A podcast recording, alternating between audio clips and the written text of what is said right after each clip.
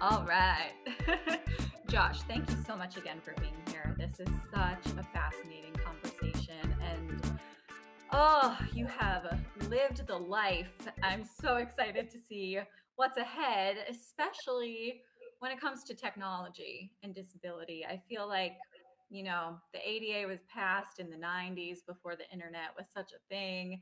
And now we are just playing catch up, trying to make sure everything is accessible.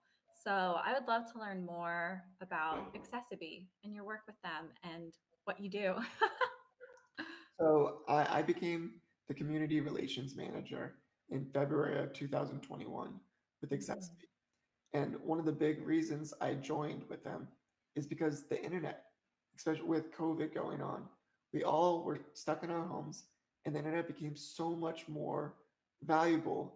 And just uh, when it comes to an opportunity to really experience everything that the world has to offer, if the internet's not accessible, we're closing the doors on millions and millions of people that need to have that access. So the disability mm-hmm. community is, is almost one fourth of the US population with varying degrees of abilities within the disability community. But that's one fourth of the US population. And being able to have an accessible internet allows you to have access to products, information, services, and opportunities. And if you can go on a website and go and navigate that properly and get, get in touch with those pieces of that can benefit your life, your quality of life improves dramatically.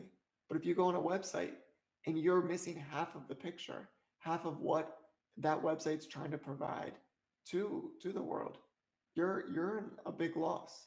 So like when I go on websites, I use different assistive technology. I use an on-screen keyboard to be able to tab through different footers, headers, you name it, drop-down menus.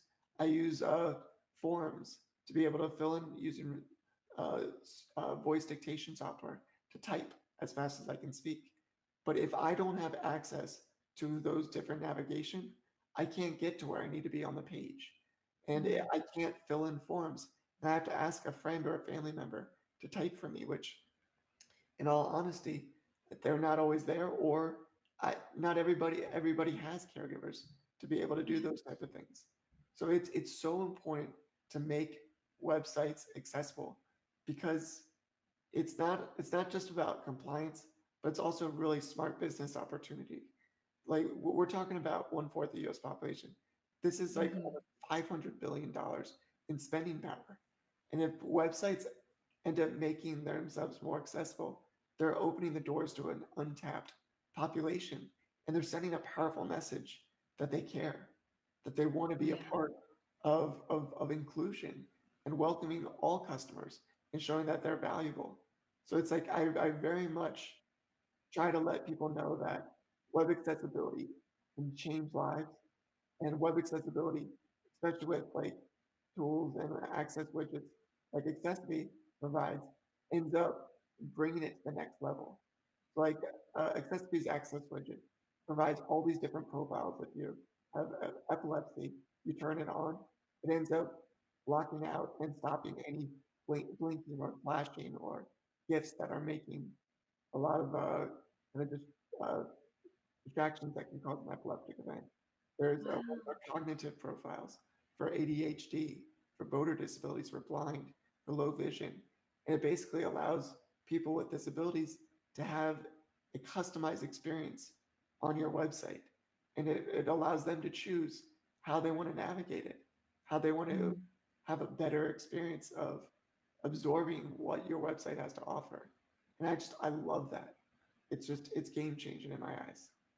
That's incredible. Yeah, yeah. It's such important work, um, especially since 2020 with the pandemic when everything is online, you know? Um, and it's just good business. You're so right. You know, there are websites. Um, I think I read if you have like image description for your pictures, you actually come up on the Google search more easily and higher up on the list than other sites that don't have the image descriptions. So it really is just good business too. it's good business. It's the right thing to do. And yeah. it, it's it's an opportunity. You know, yeah. connecting with your agency. So a lot of a lot of websites work with agencies that end up uh, helping to give them the best practices, how to how to bring more accessibility or tools to their websites, and mm-hmm.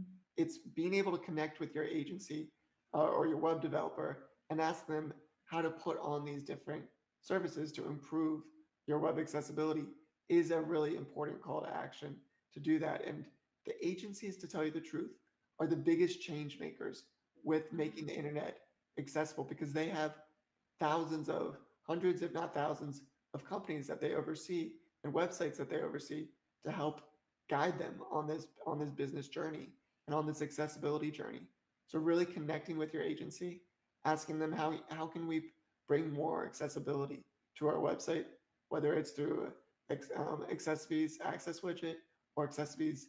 So AccessiBe also provides full full. It's a full service hub, full suite hub of mm-hmm. services where they also can do um, make uh, PDFs more accessible, do closed captioning, do remediation. So it's like the kind of the full package of, of tackling what what the needs wow. are of a business and a website. And uh, so yeah, no, I, I love I love that. And if you want to find out if you are accessible, you, you can also just do it at accessibe.com slash ace. You can put your website in and it does a, a, an, an audit that shows you kind of where all the places that you're doing great with accessibility, but it also shows you all the places that you're falling short. short. So it's just it's a really great educational tool to to do to scan and find out where you're where you stand. Oh, that's amazing. AccessiBe slash ace. So accessibe.com slash AC.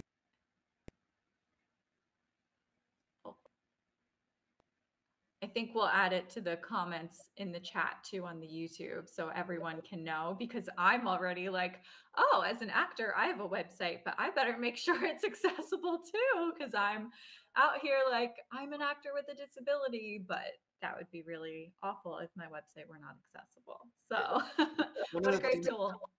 One of the things I really love about AccessiBe since joining, they they understand that people with disabilities need access to websites, and they offer this service, um, the Access widget, for nonprofits free of charge because they mm-hmm. understand that they're these underserved communities need access to these vital services and information that that nonprofits are providing to change the lives of people with disabilities. And they they they really recognize that and care to make a difference. So for all the nonprofits in the world and also all the businesses in the world, I promote I really, really strongly to change. Right now we have about seven million websites that are accessible on the internet, but we have hundreds of millions of other websites that are not accessible. So we need to do something as a community to change that narrative. Um, yeah and I, I just I love trying to be a part of of the solution to do that. because there are so many solutions, right? There are so many solutions to this problem. Uh, let's take a quick commercial break and we'll come right back. Thank you.